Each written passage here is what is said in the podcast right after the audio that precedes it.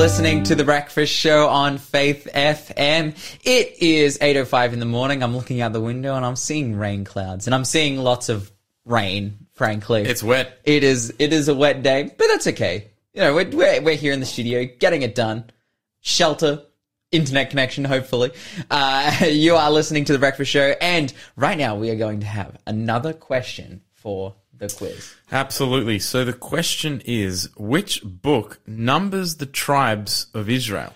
Which book in the Bible numbers the tribes of Israel? Mm-hmm. And the number that you can text in to answer that question, if you think you know the answer, 0491 064 669 to go in the running for our three book true story giveaway.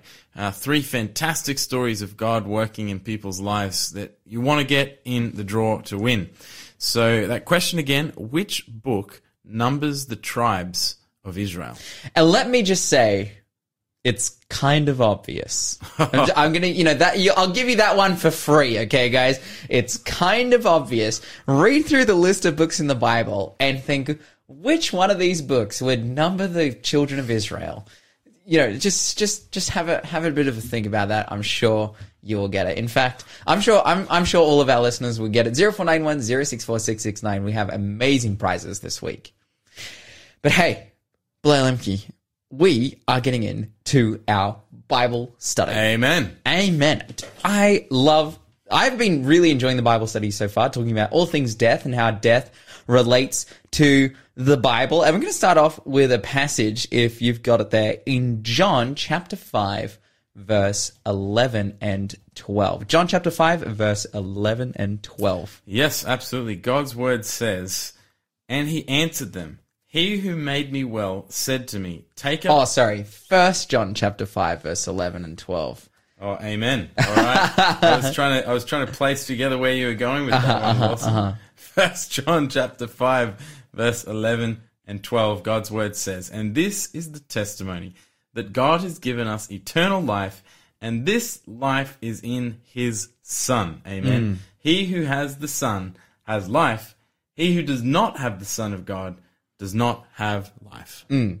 we have here from John. John isn't ter- uh, like a terribly, um, oh, what's the word? Complicated writer. I know once we get into the book of Revelation, also written by John, then we're seeing, you know, crazy Symbols, symbols yeah. and whatnot. But I think for John himself, writing it down, he's in vision in heaven, just writing down what he's seeing. But in regards to the books that John writes, he writes a number of just very clear cutting statements. You know, I, I think of some of the other ones, particularly from First John, where he's like, "And this is how you know you love the children of God if you keep His commandments." You know, th- these kinds of Very very direct, direct, clear. clear statements. Peter was very similar. They they wrote in a very direct and clear way compared to their contemporary quite Paul. nice at times when you Yeah. just want to, you know, I just want to get the the straight up and down. You know, that's actually true of all of the apostles who were writers, whether it was Peter, James, or John. All of them were rather clear with their teachings and with their writings compared to Paul, who was just like, I, well, Paul is, I believe, absolutely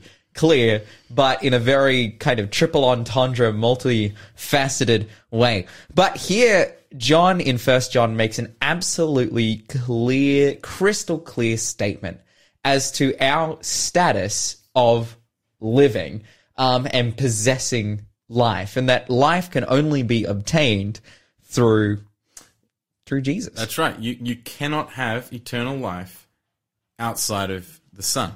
That's Mm-hmm. what that's what it says. He, uh, God has given us eternal life, and this life is in His Son. You can't have that life without connection to the Son.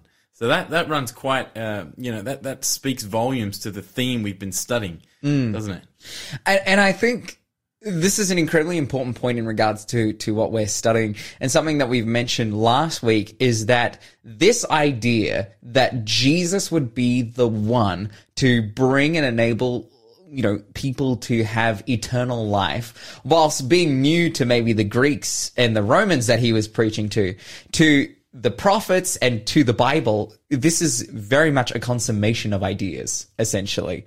A consummation of a story that has been long running throughout the Bible. Particularly, you know, you read in Jude chapter 14, it says, Now Enoch, the seventh of Adam, prophesied about these men, also saying, Behold, the Lord comes with ten thousand of his saints. And then continues on to execute judgment on all, to convict all who are ungodly among them all, uh, their ungodly deeds which they have committed in an ungodly way, and of all the harsh things which ungodly sinners have spoken against him. Again, this is Jude commentating and said, saying that it was Enoch who preached this point, which Enoch, we're talking about, what is it, the seventh generation from Adam, right at the very beginning, antediluvian era. They were all looking forward to a time in which eternal life would be granted, but they knew and they understood that that eternal life would be granted through the Son of God.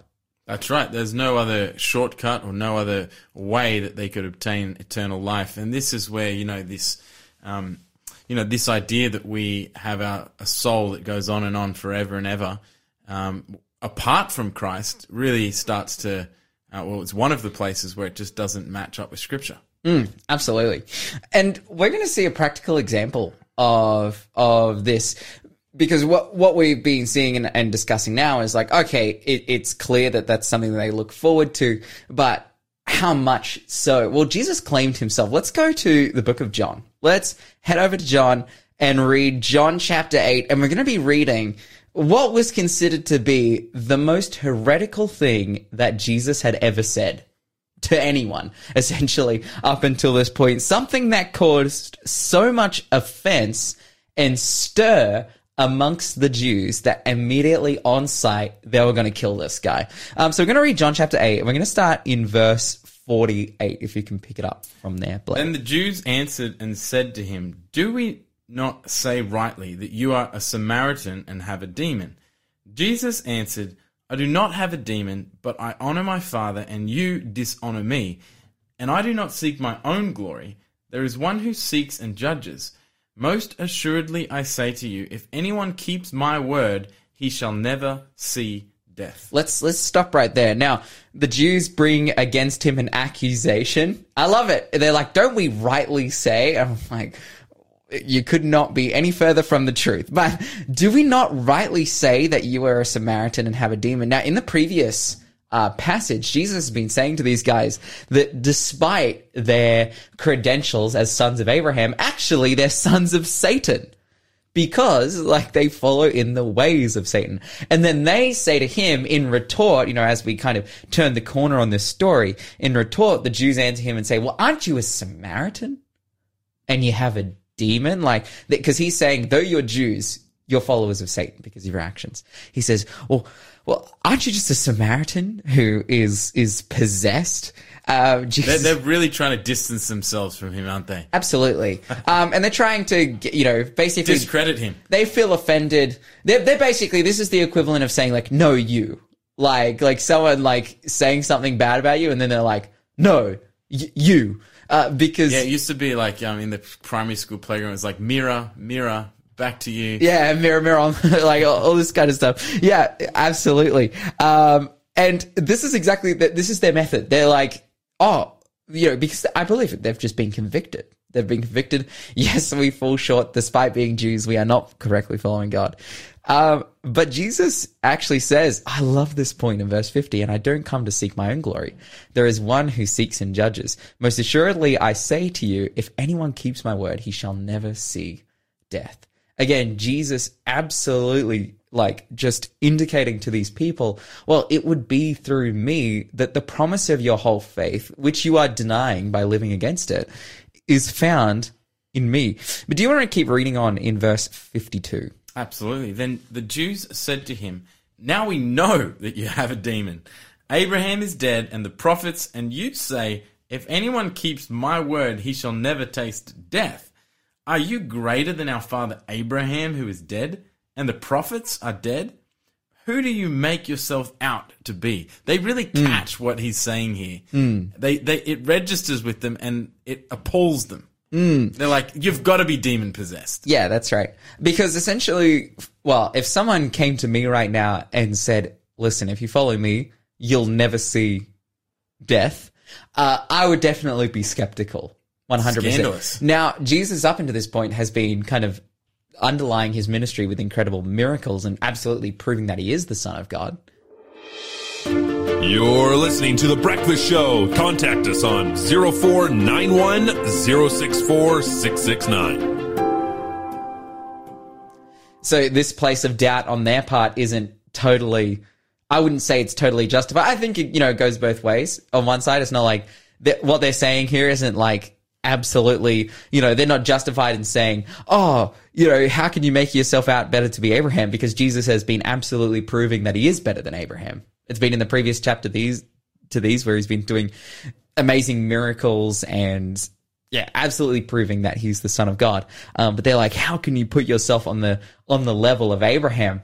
And my big question is, and we're, we're working up to the most offensive thing Jesus says. My big question is, is Jesus greater than Abraham? Absolutely. Yeah. Where did Abraham's ministry come? Abraham's call, Abraham's purpose, you know, leave All your the- nation, go out, and you will become a nation. Who gave him that call? Everything that he has came from God. Yeah, absolutely. And from Jesus himself. Like, it was Jesus who was with him giving the call. We talked about in a question of the day that we answered last week, actually, how it was Jesus and two angels who met with Abraham and, and, like Abraham identifying him as the Lord, who met with him and, and who eat with him and spend time with him. And there's an amazing correlation there because we see right at the end of Jesus' time here on earth where he's ascending up into heaven, he's got the same two men with white apparel standing amongst him. Um, and they're watching him, you know, ascend, ascend up, which is incredible. But absolutely, Jesus is greater than Abraham. Abraham is a man who had a call by God. Um, and Jesus is say, and Jesus' point is like, oh, those who follow me, they'll, they'll never taste death. They will experience eternal life in the future. And they're saying, oh, but Abraham is dead. They, they, they're catching what he's saying in terms of its offense, but not understanding the implications of what Jesus is trying to do and what it was that Abraham was pointing forward to as the, uh, like, further, foremost progenitor of Jesus. That Jesus would come through Abraham's line. But then it continues on. Uh, they say, you know, Abraham is dead. Who do you make yourself out to be?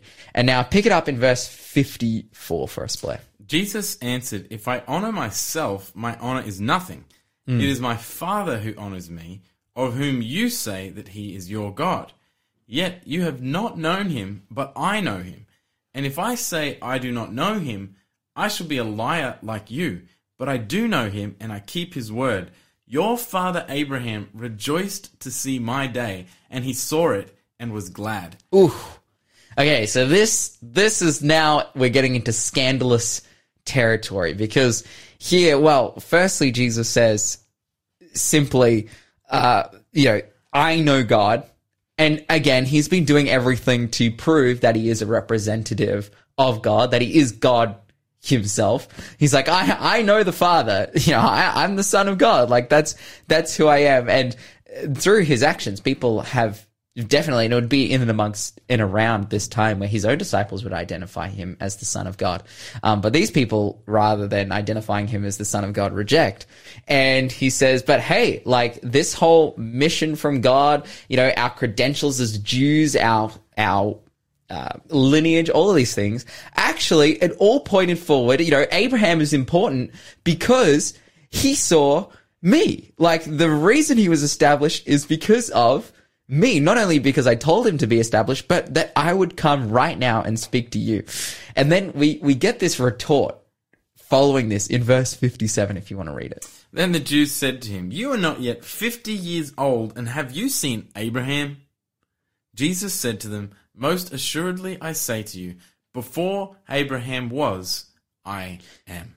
man, I would, you know, verse 57, we can see that how puzzled they are. Like, Abraham rejoiced to see my day, and he saw it and was glad. Now, this points to Abraham himself being a prophet and experiencing, you know, vision, seeing, seeing the, the plan of salvation that would come through his lineage. Um, and then Jesus here, you know, says to them, it's like, hey, you know, he saw me. And the reason he saw me is because even before Abraham existed, I am. Bombshell. Yeah. He's essentially, he is making his claim absolutely to be God. The I am, and this reference of I am is a reference to how God identifies himself as the, in the Old Testament to, to Moses. um, and to a number of the biblical prophets, calling himself I am. He's saying, hey, that was actually me. And it was at that point in verse 59 where then they take up stones. They're like, oh, we're gonna, too much. We're, we're gonna kill this guy. Well, they now." got it. They got that he was claiming to be God himself, Mm-hmm. and that was blasphemy, worthy of being stoned in their eyes. Mm-hmm. Um, and so that was the just result. Mm. Absolutely. Now, going back to our original statement that we read in First John, we're reading here the book of John. The original statement that we read in First John essentially says that without Jesus, there is no life.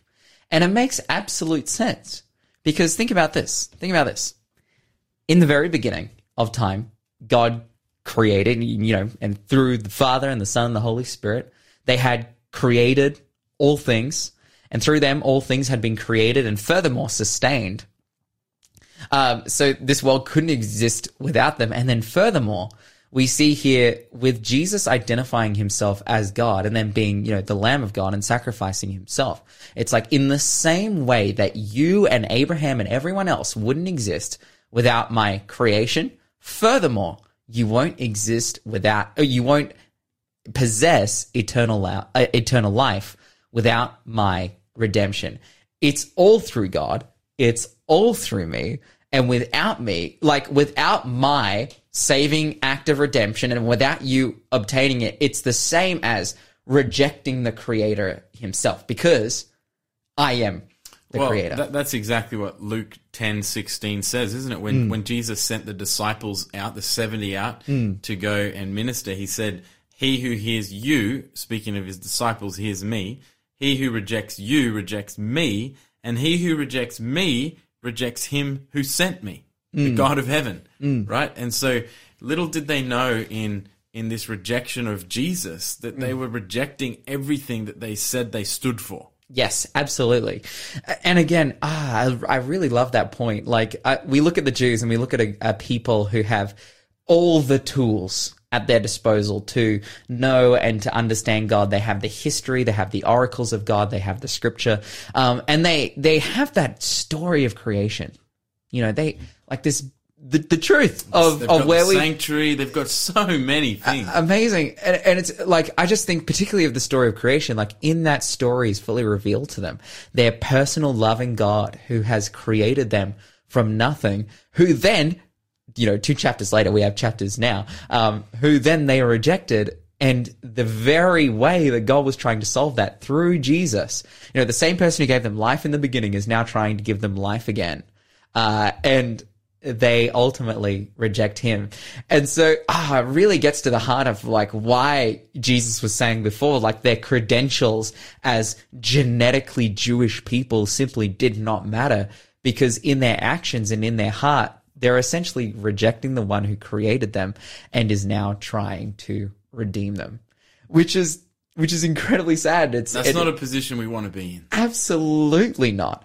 And I feel like then for us saying here today, it was like, well, what gave Jesus the right to stand there and preach to them that he was God outside of the fact that he was God? And the reason Jesus could stay, stand there and preach that he was God is that he absolutely proved to them he was. You know, he absolutely showed them and, you know, it was by faith they could believe that Jesus himself was the son of God, yet they rejected. And I think for us and for myself today, you know, the very much the question comes up. It was it was through Jesus' actions. They had by his fruit, through his actions, through everything they knew about Jesus, they had the ability to choose him. And it's like, okay, I identify as a Christian, someone who, who has chosen Jesus, but is through my actions and through my witness and through who I am, um, does it actually reveal that? Or uh, am I in the position that these Jewish people are in, um, that the Jews are in at this point, where they ultimately, you know, though making, staking a claim to follow God, they reject him in their hearts where are we at today? Oh, this is, there's, there's lots speaking to us from this Bible study. I'm really excited to get into our next section of the Bible study. We're, gonna, we're actually going to be talking a little bit about some Greek history here, which I'm, I'm Oh, yeah. very interested in. You're listening to the Breakfast Show podcast on Faith FM. Positively different. And and we are going to have our final question of the quiz for today. That's right. The question is this Paul was wronged by Alexander the. Four options A. Alexander the coppersmith. B. Alexander the tent maker. C. Alexander the tax collector. Or D. Alexander the silversmith. Or E. Alexander the Great. but that would be a little bit historically inaccurate. Yeah, different time periods. um, so Significantly. we can rule that one out. Yeah, that's right. You want to, if you think you know the answer to that one, you can text the answer into 0491064669 to go in the running to win our three volume set on the true stories, uh, Mm. which are fantastic stories. So that question again, Paul was wronged by Alexander the A, coppersmith, B, tent maker, C, tax collector, or D, silversmith. You know the answer. 0491 064 669. Well, hey, we have some text messages that have come through. Uh, a couple. You guys have been kind of quiet today. You can speak up if you like, but uh, got a couple text messages coming through. This one was about the testimony that was shared. That's a beautiful story. A companion is what I'm hoping and praying for. I'm glad to hear that story from Sky. And we hope and pray for you. In fact, you know, sitting across from me, Blair Lemke, um, the well, self-proclaimed um, greatest matchmaker of all time. Amen. Um, again, I want to em- emphasis on self-proclaimed. Um, you know, he's he's got a spreadsheet that he puts lots of people on Amen. and tries to set them up from there. Um, and hey, listen, Sky, if you want to there's get been on a the lot of successes. Don't don't be don't be bashing that. There's been a couple I've got a successes. successes tab, and it is flowing. It's like the land flowing with milk and honey. It's like it's like less than one percent of the rest of the names in the spreadsheet. Oh, listen to this hater. Uh, and then we've got another text message here from Michael. You two make a great pair on air. Wow, just, he just wants to compliment us. That's poetry. Wow, That- a great pair on air. There, I love it. there Thank go. you. Thank you, Michael. Well, hey, we're continuing our study, and in our 20 million movement guide, a guide, it coming into into this study, it mentions a story um, of, from the writings of Herodotus. Who was a Greek historian. Now, Greek history has been a particular area for me that I've been really, really, really interested in lately. Um, and Herodotus, being what was no, well, being called as the author of history, is a, a lot of where we get that information of Greek history from. Um, being that you know he lived through some of the most significant periods in Greek history. Uh, he lived through the Greco-Persian Wars in the early fifth century BC, and then he died during the Peloponnesian Wars of the late fifth century. So like the two landmark, you know, um, huge times within Greek history. You know, it would be later down the road that Greek would become an empire, but that was under more, you know, the the Macedonians who took over Greek and then expanded. Um, but you know, during the time of Athens and Sparta and, and what we know to be the the true Greek states, yeah, Herodotus was the historian at the time. And again, I say he's he's like considered to be one of the authors of history, one of the original founders of of writing historically because he recorded both wins and losses. Uh, that being said, some of the losses he recorded don't necessarily, you know, he, he like he writes about the Spartans who defended against the Persians and Leonidas and whatnot. Uh, what we know is like the story of the 300 today. And it's like, yeah, it was a loss, but it was also like one of the greatest kind of heroism stories of all time. So it's like, was his history history? There's some debate surrounding that. But Herodotus lived during a time, again, in the 5th century BC, which was a real landmark time for the Greeks uh, because of how conflict heavy it was. Like the Greco Persian Wars, the fighting between Greece and Persia that resulted in major casualties. But then the Peloponnesian War later, um, in it was in that period he died, was basically a war between Sparta and Athens. So the Spartans and the Athenians. It was a, it was a civil war in in Greece, which claimed the lives of tens of thousands of Greek soldiers who were just fighting against themselves. Like this was a, such a he- time of heavy casualty. If we look in modern history or look at like, for example, the American Civil War, we see that as one of the, you know, it was, it was the American Civil War and the, you know the the terrible consequences of that that led to later reform movements and even you know prohibition in the United States because so much PTSD and harm came from that time. Uh, that that America was like, yeah, let's ban alcohol because it's it's ruining our country because so many people are struggling uh, with PTSD. Civil war in general is probably one of the most horrific forms of war because it's always brother fighting against brother and it's terrible. And that was the time in which Herodotus lived. And that was the time around in which Herodotus died. During the Peloponnesian War, a great plague had broken out and he died. But in our study, it talks about Herodotus and talks about a, uh, a, a story, a tribe that he wrote about. It says this at birth, um, in this tribe began a period of mourning because they anticipated the suffering that the infant would face if it lived to adulthood. So essentially, again, he's living in a time of heavy conflict within Greece. And when new children are born, the tribe would mourn because it would be like, well, most likely this child is is going to go going to have to go off to war to fight against either Persians or his brothers in some kind of civil conflict.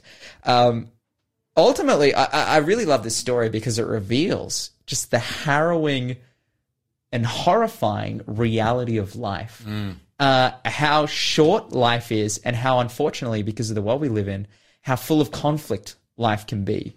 That's right, and and and it contrasts very poignantly mm. with the hope that we have in the biblical promise of eternal life in Jesus. Absolutely, it shows us here what it is our minds should be fixed on and why it is that story is so important. Again, these Greeks not necessarily having that hope, uh, absolutely devastated when these kids were born because it's like they're going to have to go through so much suffering. But then it was Paul uh, who says, the suffering that I endure in this time is nothing compared to the glory that I look forward to. You know, one thing our lesson has been really bringing out as a theme throughout the past couple of weeks is how important our belief in this resurrection of Christ is. Because without it, as the Bible says, we are of all men most pitiable. Mm. Um, but it really is just understating and underlying the purpose of the Christian religion in contrast to many other religions or philosophy out there, philosophies out there, is not just for the sake of benefiting the life that we live in. You know, the story of that Herodotus is saying, whether you're a Greek or a Christian born into that time, uh, whether you're a Greek or a Jew or whatever it may be, you are going to be facing terrible circumstances that are eventually probably going to lead to the end of your very short life. But the view can either be, well, mourning and crying because basically what's the point of living? Or the other side, which is, well, I have something to look forward to, something mm. greater. And this life that I live today can be filled with purpose and hope and direction, knowing that I am journeying towards heaven. Absolutely. And I just love that text that we started on in 1 John 5, verse 12, where it says, He who has the Son has life, and he who does not have the Son does not have life. Mm. And so it's just such a, um, you know, if we develop a worldview that we have eternal life outside mm. of the Son, mm. that's just a very conflicting worldview to the clear statements of Scripture. Absolutely. And, and again, going back to ancient Greece, um, in which they were just constantly warring and fighting over position and land and politics and money. It's like, why, why fight and why live for the fight for those temporal things when you can live um, and fight for heavenly and eternal things, which is to follow Christ. You're listening to the Breakfast Show podcast on Faith FM. Positively different. And we have, at this time, not another question for the quiz, but answers to quiz questions. That's right. We're giving the answers. Yep. So run us through them. Blair. So we the first question was where did the devil have Jesus stand when he said to him, "If you are the son of God, throw yourself down from here"? And the answer, of course, is from the highest point of the temple. He made him stand at the highest mm-hmm. point and said, "Throw yourself down," um, and we know the rest of the story. Uh, the second question says, fill in the blank with the right adjective. God thundereth blank with his voice. Great things doth he that we cannot comprehend. And the blank there, the correct answer was marvelously. God thundereth, God thundereth marvelously. with his voice. So yeah, quite quite some tongue twisters when you when you get there, but beautiful poetry as well. I love it. Um, to what the third question? To what did Abraham leave? Uh, to whom I should say did Abraham leave everything when he died? He left it to Isaac.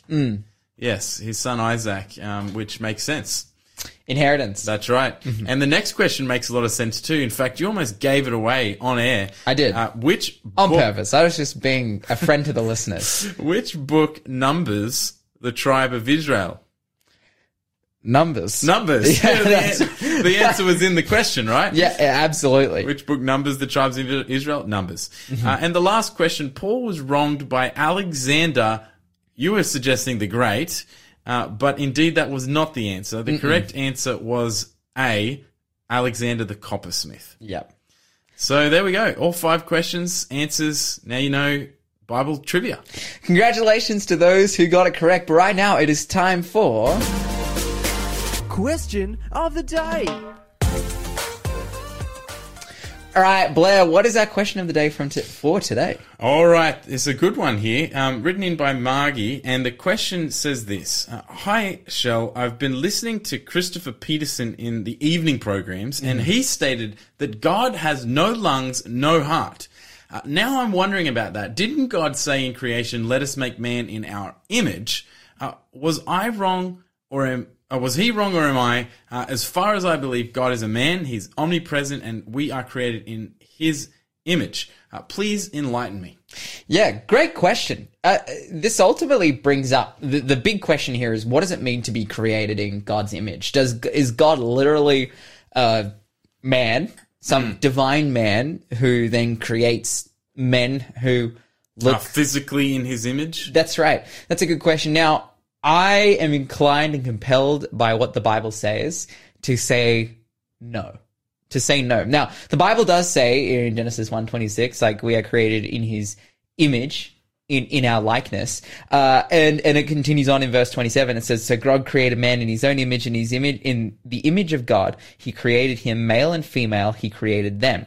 Uh, God blessed them and said to them, Be fruitful and multiply, fill the earth and subdue it, have dominion over the fish of the sea, over the birds of the air, and over every living thing that moves on the earth. And the question is, well, does that mean that humanity is literally looks like God and God, as you've said in this question, uh, well, you know, as Christopher Peterson said, says he doesn't have a heart and he doesn't have lungs. Does God possess those things? Now, the Bible says in John 4 and verse 24 that God is spirit and we worship him in spirit. And if we just think quickly about, okay, the, the creation, right? So God comes to a planet that's without form and void, uh, a, a rock, and he creates onto it. Uh, But God would have already previously created the space in which that formless and void rock was floating in. And then if you roll back the clock basically far enough, you ultimately, if God is the creator of the universe, and then matter, and then space, and then space and time, God would have to exist outside of space and time, meaning then that God basically is a form that we cannot understand or comprehend.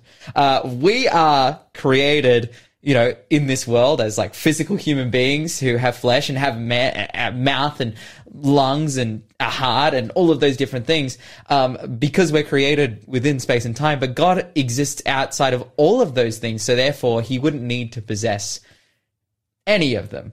Um, to say then that God has lungs and has a heart, you would then be saying that it maybe he necessitates it to live. You know, he needs a heart and a lungs to live, but God absolutely does not. God is a divine being. His form we do not know, but how we created in, in his image, we have the ability to love, to have relationships, uh, and to know God. Just like God is relational between Father and Son and Holy Spirit, He creates in the same time human beings um, and you know angels and a number of other you know species of the universe that have the ability to know each other, to have a relationship with each other, and to have a relationship with Him. You have been listening to the Breakfast Show here on Faith FM, and unfortunately, we've come to the end. Wow, that was quick. Yeah, We've just been motoring through it. The sun has started to come out this morning, which is great. We're going to have, I think it's going to be, what did we say, 27, 28 degrees here in Newcastle. I'm going to jump in the car and get out into Sydney, though. I'm going to spend some time down there. I'm dropping my friend off at the airport. Oh, nice. She's, she's heading home to Uganda. So Wow. shout out Maureen. She's going to have a fantastic time over there. So many people are heading home now for holidays. It's the festive season. The That's time right. for family reunions. But furthermore, we could actually leave well, that's true. compared to Finally. other periods of time. We have Tassie Encounters coming up after this with Encounters with Jesus. They're going to be going through Hosea chapter 11. But right now, we've come to the end of the show. And remember, have a fantastic day. Spend time with Jesus. Get to know him. As we said, it's only through him we have life. And remember to talk faith, to live faith, and to act faith, and you will grow strong in Jesus Christ.